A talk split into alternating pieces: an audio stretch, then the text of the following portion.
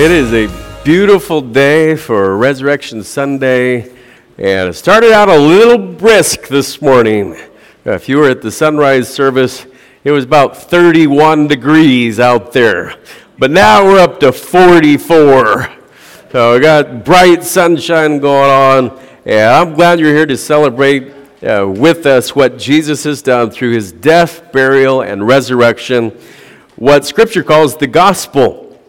And on this day of Easter, let's turn to John chapter 20, where we continue this morning our series, What We've Seen and Heard. John, who was one of Jesus' disciples, said, We are simply telling you the things that we have personally seen and heard uh, about Jesus Christ. And we're in week three of the series. So far, we talked about Jesus the friend and we talked about Jesus, the ultimate sacrifice. Today, naturally, we'll be talking about Jesus, the risen Savior. The notes are in your bulletin if you'd like to follow along uh, this morning. They're also on the YouVersion app if you are more electronically minded. Let's read now in John chapter 20, and I'll read aloud starting there in verse number 19. Then the same day at evening, being the first day of the week, when the doors were shut where the disciples were assembled for fear of the Jews, came Jesus and stood in the midst, saith unto them, Peace be unto you. And when he had so said, he showed unto them his hands and his sign. Then were the disciples glad when they saw the Lord. Then said Jesus to them again, Peace be unto you. As my Father hath sent me, even so send I you. And when he had said this, he breathed on them and said unto them, Receive ye the Holy Ghost. Whosoever sins you remit, they're remitted unto them, and whosoever sins you retain, they're retained. But Thomas, one of the twelve, called Didymus, was not with them when Jesus came. The other disciples therefore said unto him, We've seen the Lord. But he said unto them, Except I shall see in his hands the print of the nails, and put my finger into the print of the nails, and thrust my hand into his side, I will not believe. And after eight days again, his disciples were within, and Thomas with them. Then came Jesus, the doors being shut, and stood in the midst, and said, Peace be unto you. Then saith he to Thomas, Reach hither thy finger, and behold my hands and reach hither thy hand and thrust it into my side, and be not faithless, but believing. And Thomas answered and said unto him, My Lord and my God. Jesus saith unto him, Thomas, because thou hast seen me, thou hast believed. Blessed are they that have not seen and yet have believed. And many other signs truly did Jesus in the presence of his disciples, which are not written in this book. But these are written that you might believe that Jesus is the Christ, the Son of God, and that believing you might have life through his name. On this day of the Savior's resurrection, the disciples experienced the reality of Jesus resurrected. And then they spent the rest of their lives telling the story. And uh, so we're going to walk through the passage this morning. And let's start back up in verse number 19 as we talk about Jesus stands in the midst. Jesus stands in the midst. And, and you need to picture the scene here. The disciples are hidden. Uh, they're hidden for fear that the Jews will kill them next. And it's really a dark moment for them. Some of these men had followed Jesus because they thought he was going to lead a political revolt against the Romans and usher in independence for Israel and had then become their king. And now that he'd been killed, their hopes and dreams had been dashed in pieces. And even though Peter and John had already been to see the empty tomb, uh, the anxiety hadn't lifted. And so here they are, hunkered down in a house, trying not to be discovered. All the doors and windows are shut and locked. And suddenly, Jesus is in the middle of the room. The door never opened, the windows are still bolted, but he's there. See, when the disciples were confused and bewildered, and when the resurrection seemed like an idle tale, in the middle of their darkest hour, the presence of Jesus gave them hope. And so he appears in the middle of the room. He also appears in the middle of their anxiety and says, Peace be unto you. That's exactly what Jesus wants to do for everybody. That's what he wants to do for you. When everyone else is running out of your life, Jesus runs in. When you're experiencing distress, he offers peace. When you feel like there's no hope available, he is hope. His presence is the answer to the pain in your soul. And, and the presence of Jesus makes all of the negative circumstances of life fade into the background. We live in a world of people who are constantly seeking peace. But many of them are looking at all the wrong places. And it could be that, that it's you. It could be that you're dealing with an internal struggle this morning. You're yearning for peace. You just don't know where to find it and you have tried just about everything, but never Jesus. I, I read about uh, Sarah Winchester. Uh, she was the wealthy widow of the gun company owner, Winchester Arms. And uh, thousands of uh, people each year visit the Winchester mansion that she had built in San Jose, California. So for 38 years, Okay, this is back starting in 1884 until her death in 1922. The house was under constant construction for 38 years. Teams of carpenters, uh, mason, and uh, uh, other workers were employed around the clock all the time. Uh, various stories have been told about the reason for this unusual practice, and, and most uh, stories center on her belief that uh, either uh, she was haunted or the house was haunted uh, by the ghosts of, of, people who had been killed by her husband's weapons, uh, unless she kept building her house. And others claim that she thought she, would, uh, she wouldn't die as long as they kept building the house. And whatever the reason, she continued ordering more renovations, more construction as long as she lived. And in the Winchester mansion, there are more than 10,000 windows okay? There are more than 10,000 windows in the house. There are doorways and stairways that lead to blank walls, right? So you go up these stairs and open the door, and there's a wall there. They, they built it that way. It, there's 160 total rooms. And it's estimated that she spent more than 100 million in today's money on this largely pointless construction all in a desperate search for peace that was ultimately doomed to fail. Yeah, just like a lot of folks today who are seeking peace through equally fruitless means. And they turn to all sorts of pleasures or substances or immorality or religion, wealth, and all these dead end avenues, uh, like the staircases that lead to nowhere in the Winchester Mansion Pursuing all these paths will never bring peace. Instead, we find peace when we follow the path that God has given us in His Word, and when we accept Jesus as the presence in the middle of our hearts. And, so, verse 19, Jesus shows up in the middle of the room. It says, Peace be unto you. And we go to verse number 20. And when he had said, Peace be unto you, he showed them his hands and his side. Then were the disciples glad when they saw the Lord. Let's talk about, as the second part here, Jesus is seen by the disciples. Okay, so he stands in the middle of the room. Now he's seen by the disciples. And once again, uh, we have to go back to the room that has just been filled with the presence of Jesus. His words Peace be unto you, are still echoing off the walls. The disciples are looking at each other, wondering, Did we really see what we just saw? Did we really hear what we just heard? Is that really Jesus? Jesus, is that really you? Have you ever been an eyewitness to an event that was hard to process? And when you had to think back through and, and make sure you really witnessed it, did I really see that? Did that really just happen? And uh, Jesus, of course, knew how shocked they were. He knew that his presence was hard to believe and even more difficult to understand. And so he showed them as proof his hands and his side to prove his identity.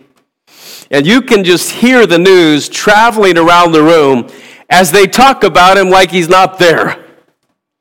By the way, there's a whole bunch of people who talk about God like he's not there still. And he most certainly is. Wherever there is, so is God. And, and one says that to another, disciple says to another, I think it's really him. He said, Are you sure? Oh, yeah, look at those hands. They've got nail prints in them. Well, maybe it is him.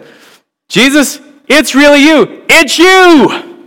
And you can just see as the excitement builds in the room, and they all finally figure out this is Jesus. This is actually him. He's not dead, he's alive. And the disciples are eyewitnesses of a living Christ. Now, Mary Magdalene that morning had already seen Jesus near the empty tomb. She thought he was the gardener. And if you look back in this same chapter to verse 16, I want you to notice how gentle the words of Jesus were toward this hurting woman. Verse 15 Jesus said unto her, Woman, why weepest thou? Whom seekest thou? She, supposing him to be the gardener, said unto him, Sir, if thou have borne him hence, tell me where thou hast laid him, and I will take him away. Jesus said unto her, Mary. She turned herself and said unto him, Rabboni, which is to say, Master.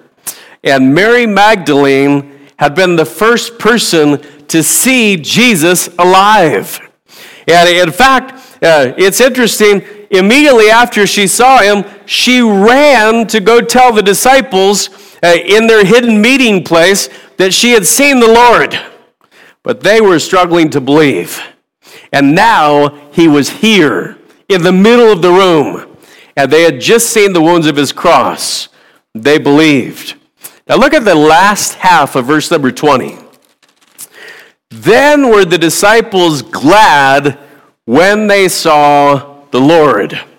They were glad. A living Savior had changed everything. And a living Savior still changes everything. A story is told uh, of an African Muslim who became a Christian. And in his culture, you just didn't do that. Like you'd get disowned, it, it wouldn't be a good thing. And so his friends asked him, Why have you become a Christian?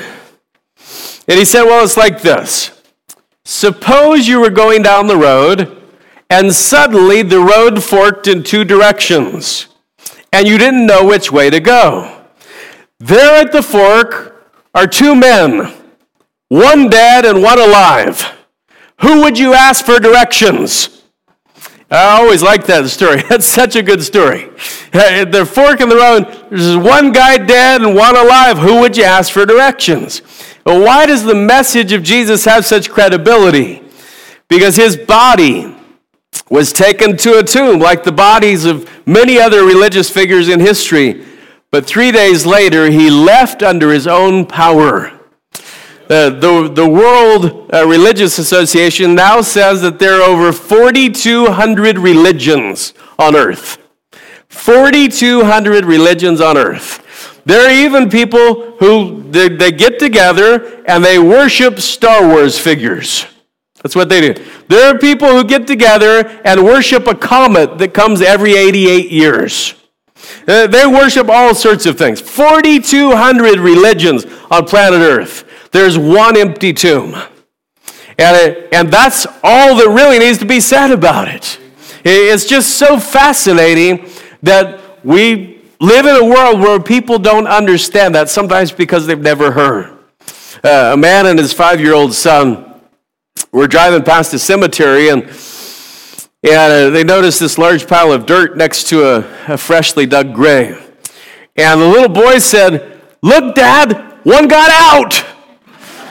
and it's actually next time you drive past a cemetery, you can think of the one who got out. Think of the one who the grave could not hold. Jesus is the only person who's ever borrowed a tomb and given it back. Right?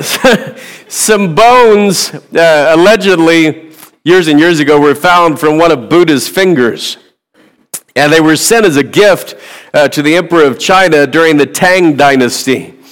And then they were forgotten about and put in this archive. And, and in 1981, they were found again. And the finding was a sensation worldwide to Buddhists. And, and the bones are now visited by many Buddhists uh, on a regular basis. Here's the thing about Christianity if someone claimed to find a finger that belonged to Christ, there are no Christians who would believe him. Because our faith is founded on the fact that there's no finger to find. Right? Christ rose bodily from the dead and then ascended bodily to heaven. And uh, this was in no way uh, a conspiracy like uh, some of Pilate's guys thought, and the chief priests thought this was a conspiracy for the disciples to steal the body. Make no mistake, these eyewitnesses were not in a conspiracy. They never expected to see who they saw. Right? They even they were told he rose from the dead, and they still didn't want to believe it until they saw in person his hands and his side. And when they did, they believed. They were convinced. They were ready to follow Jesus anywhere. They were passionate about following Jesus everywhere and still not fully understanding how they'd be used to fulfill God's purpose. Their faith had gone from asleep to awake just like that. And uh, I don't know if you've ever gone from dead sleep to dead live awake. I don't know how to even say it. But have you ever, it, something awakens you in the middle of the night and you bolt upright in bed and uh, the adrenaline just punches your heart like you've just had a heart attack and you can't even like sit still for 15 minutes after because your body is like trembling yeah that happens occasionally one of our dogs will bark in the middle of the night or something or titus as he did at 2 this morning starts calling out dad dad and i go all the way downstairs to his room kind of limp down there in the middle of the night what do you need he said you didn't ever tuck me in yeah, I did, like six hours ago. What's happened since I? T- I have no idea what happened.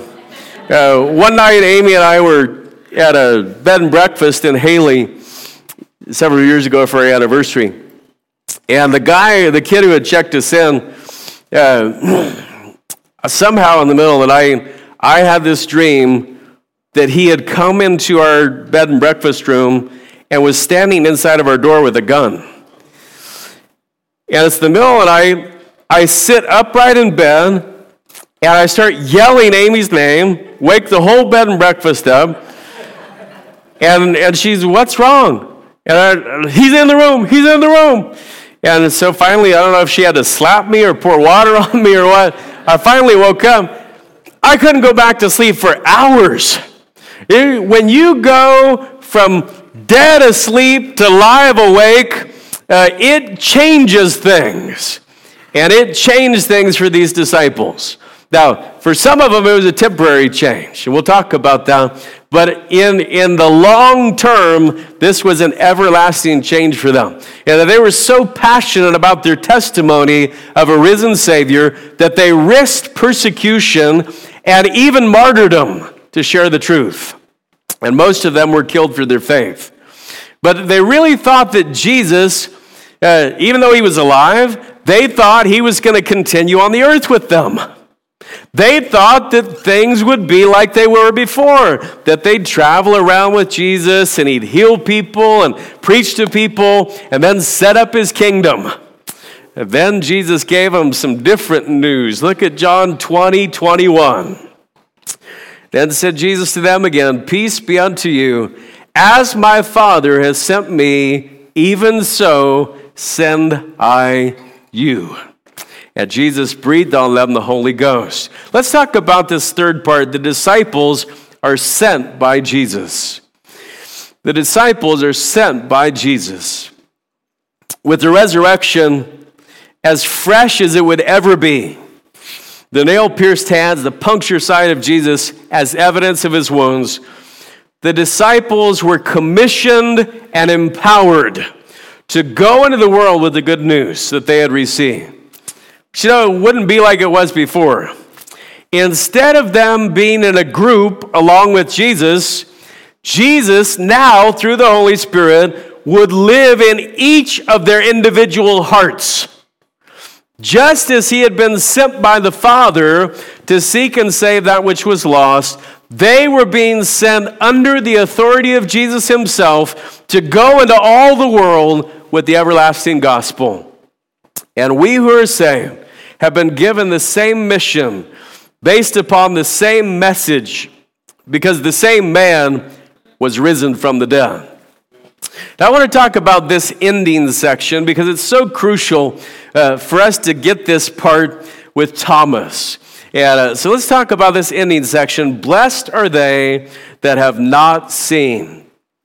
Blessed are they that have not seen. Uh, as you notice there, the chapter keeps going after their commission and after Jesus sends them to go out in the world.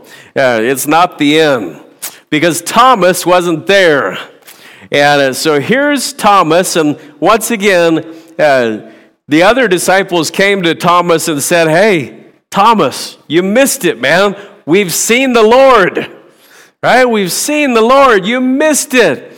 And he says, Well, I'm not going to believe until I can put my own finger in his hand, and I can put my own hand in his side. And uh, so he got the opportunity at the next meeting. And, and so, so somebody wasn't there, Thomas, when Jesus entered the room the first time using no door window. And, and so Thomas missed the Sunday night service. And he missed a lot. But eight days later, he was present when Jesus appeared in the middle of the room again. And once again, used no door or window to get in. And Jesus explained the meaning of faith. Now, if you're here today and you've never seen Jesus in person, which would be all of us, then this explanation is important to you. The disciples who had been in the room the first time, you know why they believed? Same reason Thomas did because Jesus showed up in the middle of the room, held up his hands, and showed them his side. They believed because they saw, right? They believed because they had seen. So their faith was really no more impressive than the faith of Thomas. A lot of times we dog on Thomas. Thomas, oh, doubting Thomas, doubting Thomas, what a guy, right? But the rest of them were the same way. Thomas just wasn't at the meeting. Now, most of them didn't believe for themselves till Jesus showed up in person. John did, but other than that, nobody else did. Thomas had missed the meeting. Now his personal experience is being highlighted. Thomas, reach your finger and touch the nail piercing in my hand. Reach your hand to the depression in my side. Don't be faithless, Thomas. Believe. And of course, we read, he did believe. And he said, My Lord and my God. And uh, Thomas uh, became a disciple who gave his life for Jesus. And I have been on the coast of India, on the coast of the Arabian Sea, where Thomas went to witness for Jesus Christ and was killed by a tribe in India. Uh, all these disciples gave of their lives. Thomas believed that Jesus had risen from the dead. Otherwise, he wouldn't have traveled thousands of miles and given his life. And yet, Jesus says to him, Thomas, because you have seen me, you believed. Blessed are they that have not seen and yet have believed. You say, well, who's that? Well, hopefully it's you. I know it's me. I've never seen Jesus in person, but I believe based upon the eyewitness testimony of those who saw him alive. And in August of 1984, when I was 12 years old, I confessed with my mouth the Lord Jesus and believed in my heart that God had raised him from the dead. And Romans 10 says that makes me what's called saved. It's not because of me, it's not because of who I am. My church attendance couldn't save me. The faith of my parents or grandparents couldn't save me. Good works couldn't save me. Baptism couldn't save me. Catechism couldn't save me. Uh, nothing in me was deserving of salvation. I was a sinner condemned on my way to eternal death. And only the death, burial, and resurrection of Jesus Christ could save me. And on a Saturday night, about 11 o'clock, I went into my parents' room and said, I need to ask Jesus into my life.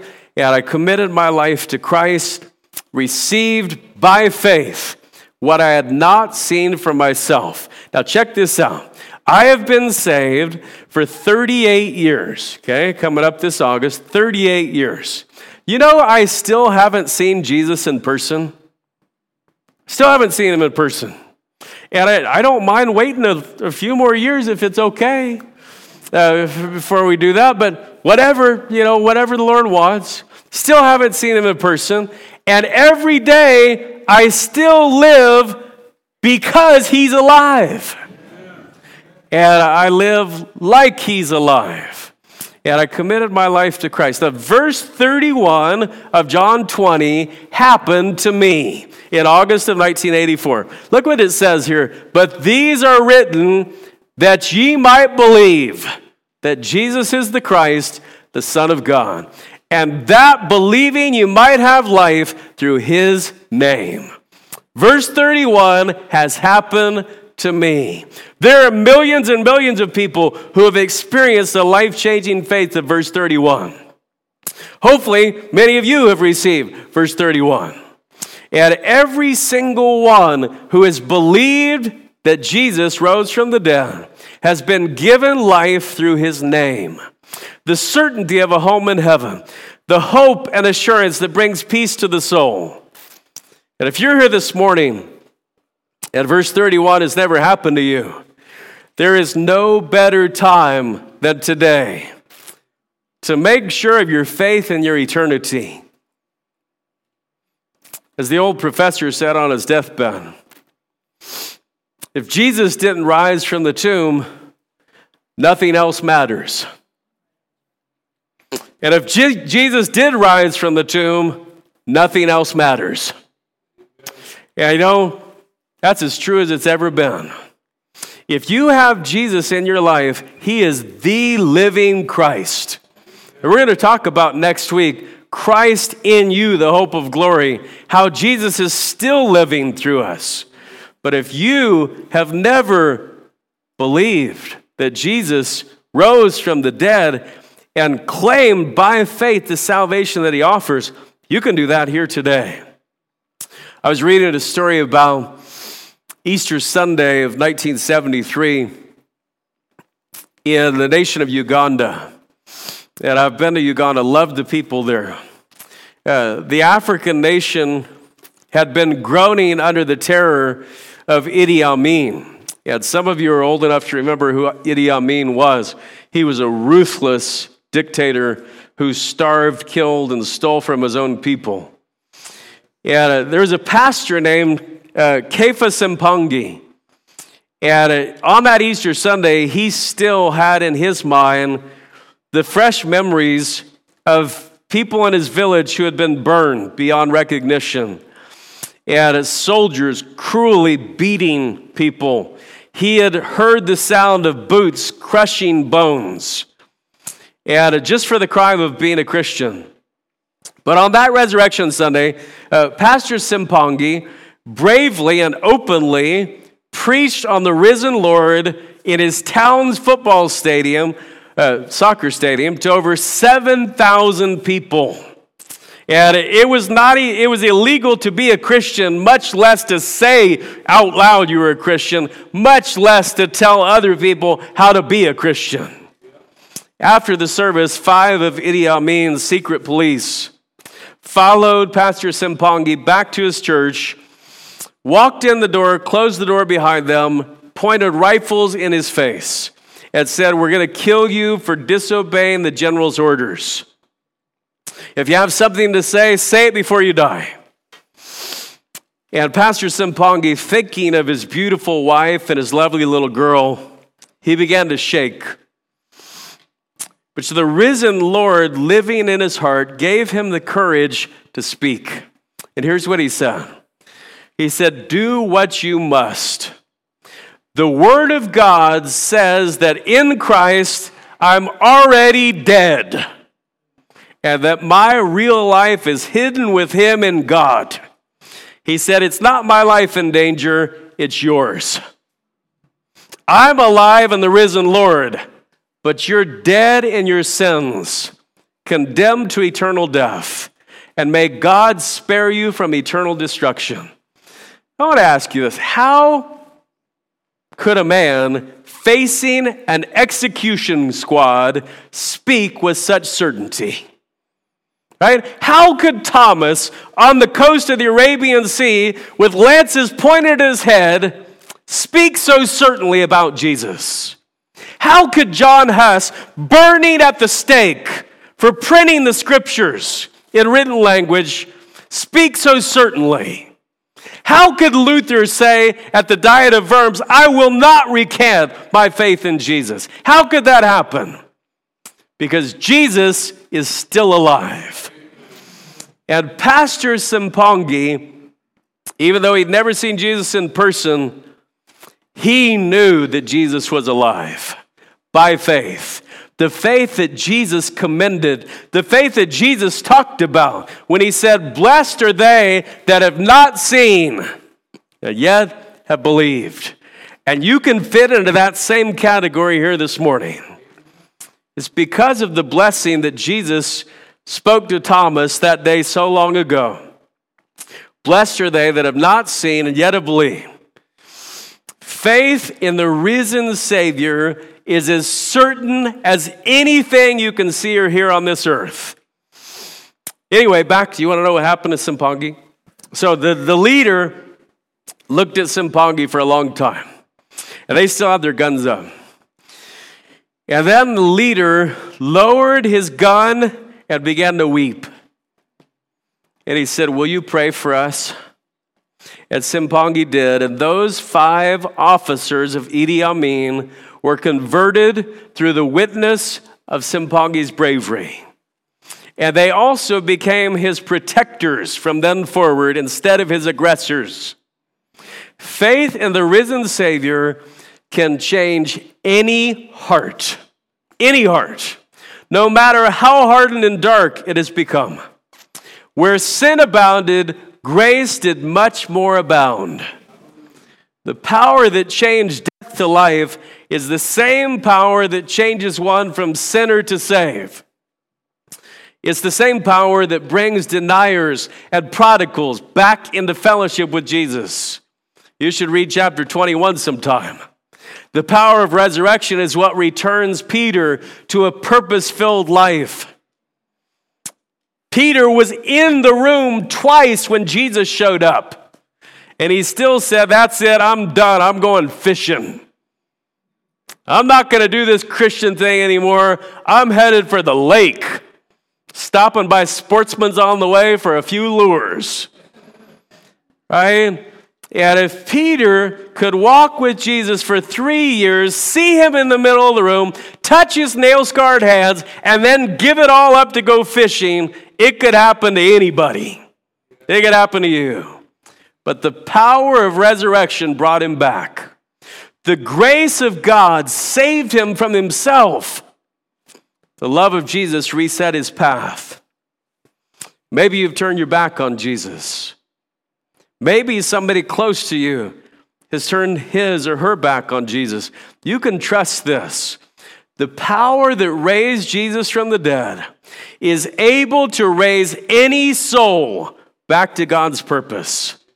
So Jesus said, Blessed are they that have not seen and yet have believed. Our faith challenge simply restates what we've talked about today The eyewitness testimony of the risen Savior has been given so you may believe. It's been given so you may believe.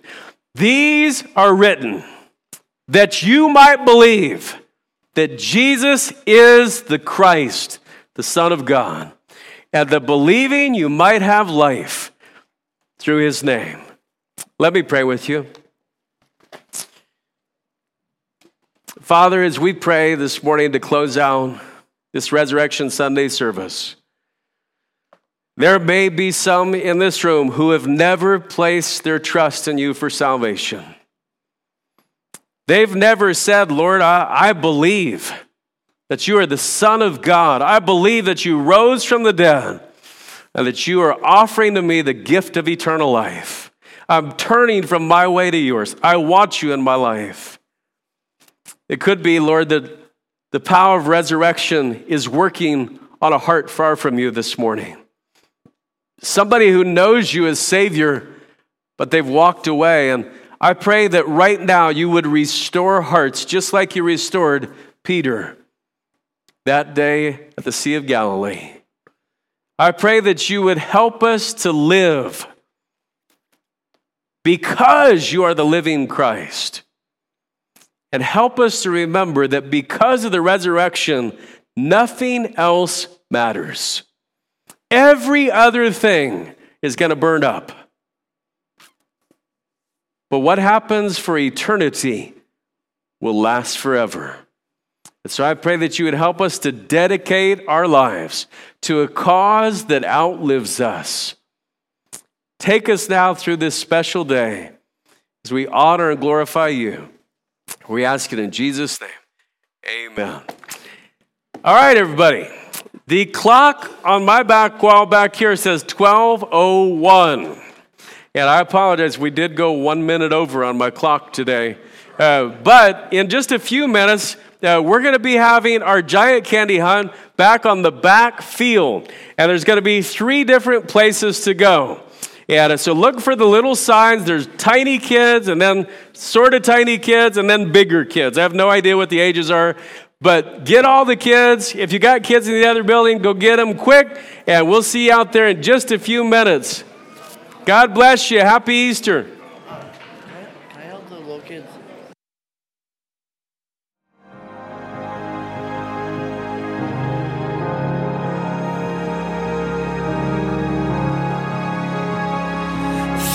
There's a place where mercy reigns and never dies. There's a place where streams of grace flow deep and wide. Where all the love I've ever found comes like a flood